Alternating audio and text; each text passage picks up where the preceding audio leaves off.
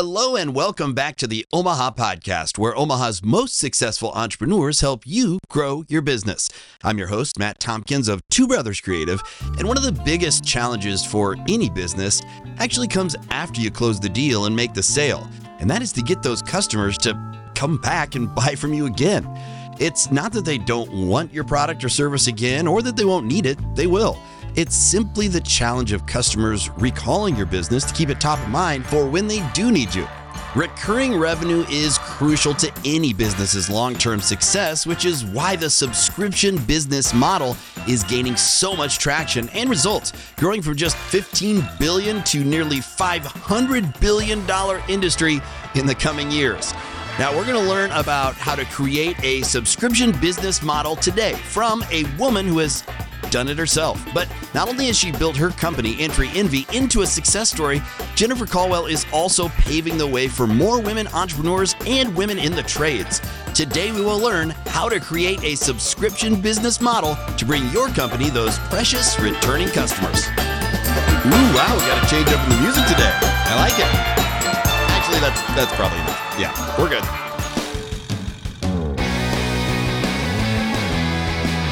Now, in order for me to properly introduce our guest here today on the podcast, I want to take you back in time with a, a not a fable. It's not a fable, right? No, it's a tale. It's it's a piece of history. Charles Lindbergh, he is famous for being the first to fly the Atlantic. But who was the second person to fly the Atlantic? Don't worry, it's not a name that any of us remember, but his name is Bert Hinkler. And how could you forget a name like Bert Hinkler? Now, we don't remember Bert because he wasn't first, but we do remember who was third to fly the Atlantic, and that was Amelia Earhart. So, why do we remember Amelia but not Bert? Well, like Bert, Amelia couldn't be first. So instead, she did like our guest Jennifer Colwell did as well. She created a new category for her to be first in. Now, Jennifer truly innovated with her business model, and she had to because she literally left behind a six figure corporate job. Nice, steady pay. I don't know if I've ever made six figures in my life. I, I don't know if I could leave it, but Jennifer did to follow and pursue her dream with Entry Envy. And she had to come up with a new way to generate that recurring revenue. And that was the subscription business model. It's something I stumbled into as well here in the world of uh, video production and podcasting. But Jennifer had this this seed, this idea of a subscription business model planted pretty early on, we talked about that. My freshman year of college, my marketing professor said, if you're ever going to start your own business, which I had no interest of at that time, I just remember him saying, make sure it has a reoccurring revenue model. And I thought, what the hell are you talking about? This is Dr. John Hafer uh, from UNO. And it, I asked him to expand. What do you mean? And he said, Omaha World Herald, a subscription model as basic as that but gave several other examples. So it's always been in my mind. How do you have a business that you ensure that customers are coming back for? So I go on and uh, graduate from college. I managed law firms for almost 20 years. And the last 10 years I spent in my head, and as I went back from my executive MBA um, eight years ago, I knew I wanted to own my own company, but I couldn't figure out what it was. I couldn't figure out what I wanted to do that had the passion with that reoccurring revenue model. You have to make sure when you're starting a company, it's going to be profitable. And uh, Wait, what? Yeah, I think that's maybe I missed the. That's that's the crucial rule I forgot. That's why this isn't working. Dang it. but you do. You have, you know, you can love it all you want, but you got to figure out how to make money off of it, right? Mm-hmm. And there's a lot of people who don't actually love their business, but they have a really profitable business. So maybe they enjoy the profits, but not the company. I wanted it all. That's that's what I always say, dear Santa. I want it all. But she didn't stop there. She didn't just want her own success. She wanted other people to be successful as well, to elevate other women in different industries, especially in the trades. She shared with us where that came from. It sounds altruistic, but I want to help people. And I, as the executive director of a law firm, my job was to make lawyers more money. As I sort of went back for my MBA, I still had in my mind that I was going to have a law firm consulting practice. And it was actually the process of writing a book. Sometimes we learn what we don't want to do when we put our pen to paper. And I was about 80% of the way through a book on how to manage a law firm. The quickest way to establish credibility is to become an author, right? So as I was writing the book, I realized that I did not want to do that. I did not want to build this business. It wasn't going to be something that I wanted to do. I had opportunities to buy other people's practices. Like it it would have made so much sense, but the passion wasn't there. And then came the year 2020, which I've noticed a theme here. A lot of people uh, seem to have found 2020 to be a catalyst in not just the obvious ways, uh, but in the I'm finally going to take that risk. I'm finally going to see that idea through and start that business. Uh, it was that way for me. I mean, what better year than to start a brand new company than in the middle of a global pandemic, right? It was a rocky year in 2020. January, I got divorced of 2020. Um, little did I know that COVID was coming two months later and would really rock my world even further. And I moved into a fixer upper in August of 2020. So I buy this house. My dad was a carpenter and has retired, and I kind of grew up helping build our spec houses and on side jobs and just always around construction. So I did not know well into my 20s that not every woman knew how to use a drill, right? Like power tools are an okay thing. So I just start tackling the house one room at a time. And I came home every day and I looked at the outside and I'm like, ugh. It looks old. It looks old, but I am out of time, energy, and money. So, how do I add curb appeal without expending a lot of those resources that I don't have right now. And so I painted the garage door, I painted the front door, and I went on a mission to find a modern house number sign. And that's how Entry Envy came to be. So the idea for Entry Envy is born, but it would be the subscription business model that would give this idea its proverbial roots in the ground. And just like the idea that seed that was planted by her professor in college, it would grow into a mighty oak all right, I'm done with the metaphors. The term mind blown is what I have absolutely said over and over. In 48 hours, I built this company in my head. Like once I, eh, and the whole thing came because I had, I created this little sign on the front of my house that had a planter box on the front of it. And the planter box was adorable, but I'm thinking, well, we're in Nebraska. What are you going to plant in that that's going to grow more than three months out of the year? And then you're going to have to water it twice a day. And then it's going to rot the wood. And then you're going to have water all over your front porch. And I was like, this is a horrible idea. I get it all done. And it's the cutest thing I've ever seen. And I thought, great. I have to do this every month. What did I just create? And it was in that same breath that it was like, what did I just create? Does anybody else do this? So, Marketing 101, go find out. Mm. Go do your competitor research. Does anybody do faux floral subscriptions? No. Does anybody sell house signs with planter boxes that have a subscription or add on piece? No. And so it was like, wait a second, not everybody needs a house number. Some people are going to want their last name. Some people just might want to say welcome home. Some are going to need a vertical. Some are going to need a horizontal. And then what about the people who live in apartments or condos or assisted living facilities? They have a front door too. So I created another one. So for me, I knew that you have to keep it simple in business. So it's one subscription. It doesn't matter what their sign looks like, it's one subscription. And that's what's keeping them coming back every month. But then, well, some people might only want quarter from a from an you know kind of an affordability standpoint. So we created a seasonal option. So the monthly one has all the holidays and the seasons, hmm. and then the quarterly one only has the seasons. So yes, it was truly in 48 hours that it was like the light bulb went off, and I just thought, I've got this. But then, of course, as a part of that, I mean, I went straight to the spreadsheets and said, can I, I how much do I think this is going to cost? How many of, you know, how many widgets do you have to sell in order to be profitable? How long is that going to take? And of course, you're just, you're, you're guessing, but you have to go into it with a plan. Marketing 101. She's used that term a couple times in this episode, and I'll be honest, I do kind of feel like I'm being taken to school by Jennifer, and that's okay. That's okay. I am taking notes. I'm a better note taker, and I am paying attention. Uh, unlike you know when I was in in high school and college, all seven years of college. But let's not revisit that. I can attest to you that the subscription business model it is a viable option for you. Uh, it is for me. It is what we use here at Two Brothers Creative. And when we started out in video production, I had done videos, just, you know, freelance work here and there. I was working in radio and television, and you would do a video, and then, you know, you do a TV commercial or a music video or a promotional video, and then you may not see that client ever again because they may not need another video like that ever again. So you'd have to go find new clients. So it was really hard to establish that recurring revenue. And I had that same kind of aha moment that Jennifer has talked about, where I thought, wow, we could take a podcast, we could add high quality video to it, and then we would have both a great product for the client because now they have all these videos and this content for content marketing. It worked great. They have fresh new content every single week with every new episode of their podcast. But for us, from the business standpoint, we have a viable subscription business model. I know it's viable because I don't know how many subscriptions I have signed up for on my phone and then completely forgotten about, just altogether. And then I look at my wireless bill, I'm like, what? What is this? In all seriousness, though, a subscription business model can work for you and your business. And if you're thinking, no, Matt, no, it just doesn't work for me, I mean, how would I do that? It doesn't make any sense. It doesn't add up. I don't see that. I don't see how that works. Well, just take a step back and, and take another look at it, like Jennifer did, like I did, like so many people are uh, with these subscription business models.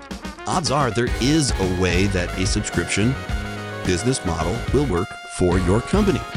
So let's get to it. Now you have the idea.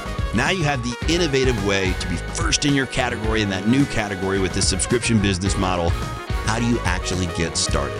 How do you actually put the boots on the ground and begin the work. Well, I think that I'm going to go back to the basics. You've got to have the foundation. So I continued to do research and said, okay, I think I have a great idea and I and it can be profitable if it works out the way I think it will.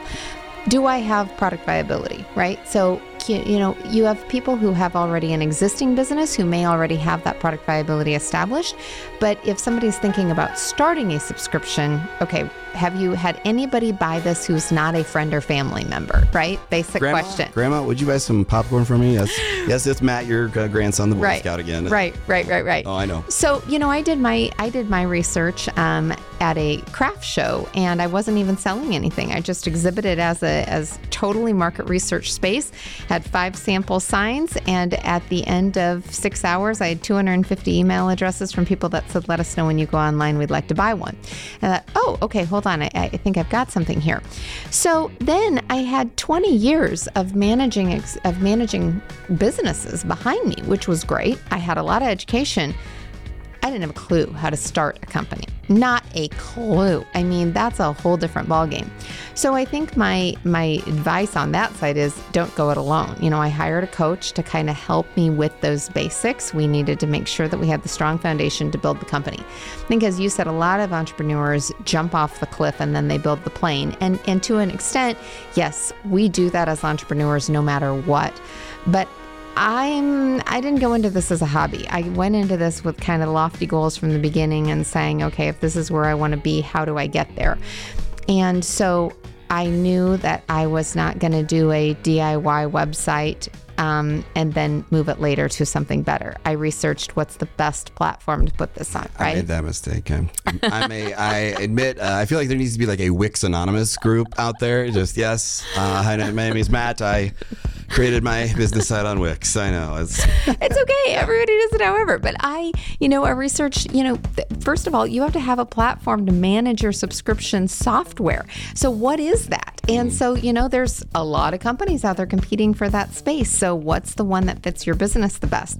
Um, now, as much research as I did, we know in the world of technology things change. So the company that was the best one six months ago is no longer the best one today. And as your company changes, that has to change. So um, I don't. I never say there's mistakes. There's feedback, right? There's never failure. It's just learn and, and move on. And as much as you try, you get it. So um, I also researched what are the top three reasons people subscribe and unsubscribe. There is a term in the subscription world called the churn rate, and um, you know, this is basically how many customers you're losing. I realized early on that a subscription based model is the ultimate example of of necessary five star customer service all the time because they're not going to come back, even though you have them hooked, if you will, if you're not delivering, if they don't find that value. So, the top three reasons that people subscribe, or at least among the top three, are they have a need,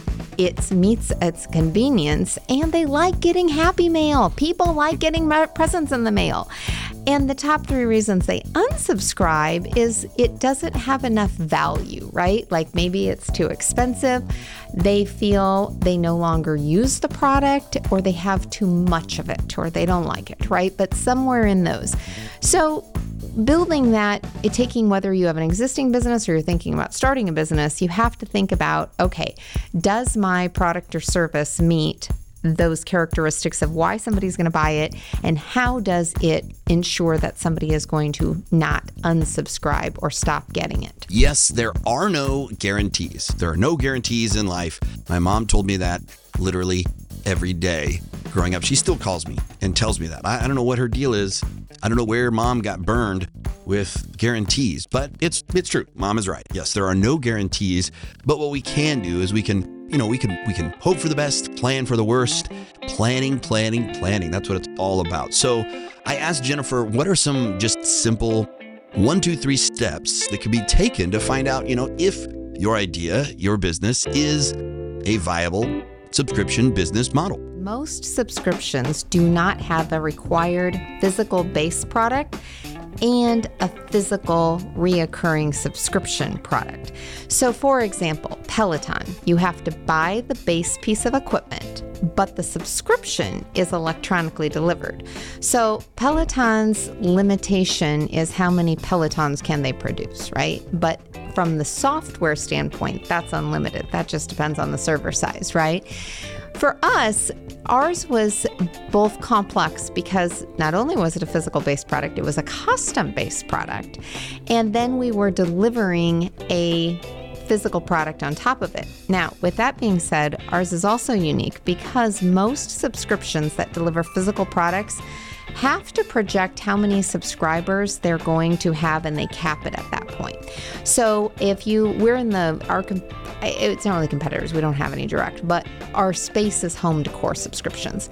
So the other home decor subscription companies um, are going to say, okay, we're going to guess that we have 500 subscribers for this quarter, and we're going to buy months in advance from whatever country this amount of product, right? Because I had they have to be able to produce 500 of those exact same boxes that are going to get shipped to their customers. And if they guessed high, they have excess inventory. If they guessed low, they have missed opportunity on sales. Either way, it's a lot of stress. Either way. Either way, it's a lot of stress, yeah. and subscription models very much can be. For us, um, if they're a physical product, for us, we went into it with the mentality that everyone was actually going to get a different end product. Because if I have 10 women who all have their little welcome signs on the outside of their doors at the assisted living facility, they don't all want the same thing. I'm hearing more of that standing out, being first in a new category, like we started off at the beginning of this episode innovating, coming up with a new way to do it. Business is really just all about coming up with creative solutions. What creative solution are you going to come up with? That is the issue is how many solutions can you create, you know, and don't don't even though yes, a subscription model there's some outline and framework, you don't have to stay within it. We are doing it very different, and I am totally good with that as long as you can figure out how to make sure it's profitable. Yes, and that's the thing. You have to make a profit. You have to make money to stay in business, or you won't have a business for very long. To quote Steve Martin from the movie The Jerk, oh, so it's a profit deal. Somebody hates these cans. So, what is next? What is the next phase for Jennifer? Her success at Entry Envy has set up her next success, which is focused on, on helping more women, specifically in the trade industries. So, um, going back to that whole mission of getting women in the trades, what I think is important about the women in the trades issue is it's really a complex societal issue more so than it is a logistics.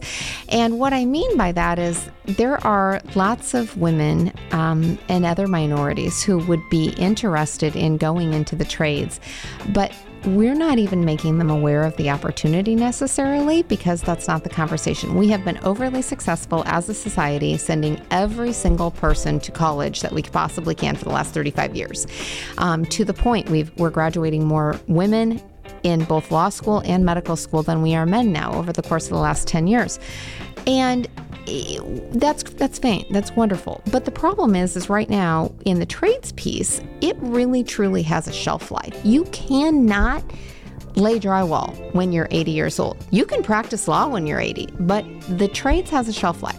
For every one young person we have entering the trades right now, we have 3 to 5 that are retiring. And the shortage of workers is exponentially. We talk about the we talk about the subscription industry exponentially increasing in revenue and profit.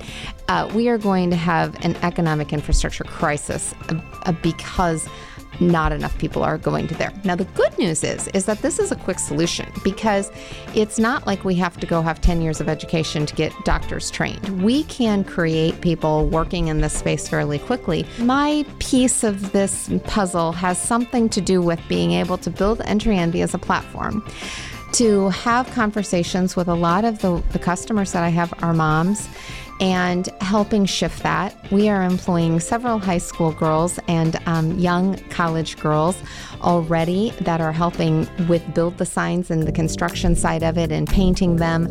And I will continue to be able to do that. I will never outsource this piece because I think it is so important and providing that positive space for leadership to help them learn. I remember when I finally graduated college after just seven and a half years.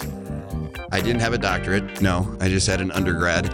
And I worked in radio, in broadcasting. So that, that degree really didn't do much uh, for my line of work. But I was I was having a party, I was celebrating, and Gary Sadlemyer, who I worked with at the time in radio, he came up to me and he said, uh, hmm, Matthew, uh, congratulations. And I said, congratulations for what? I have this degree feels meaningless. Uh, it's not like I need this this degree to push buttons on a board. And he said, No. He said, Matt, you you know what that that piece of paper means? It means that you finished something. And you know, Gary was right. I did finish something. I just wish it didn't cost me $40,000 in student loans to finish. Figure out what works for you. To recap this episode here, we talked about the basic principles of marketing. As Jennifer did with Entry Envy, be first in your category or create a new category you can be first in. You must innovate. Do the market research, do the homework, do the testing, find out if it's a viable business idea or a viable product.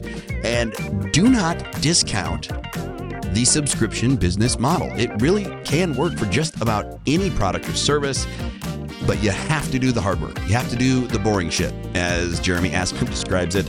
You have to do the math, the projections, find out if this is going to work.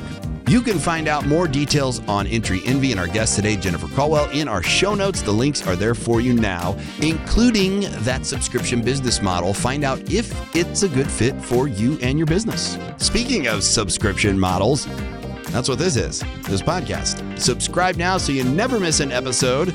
And uh, I don't know about you, but I'm, I'm, I'm digging the music this week. I don't know who's in charge of the tunes. Ben, was that you? Nice job. Good job. Yeah. Okay. It's not that impressive.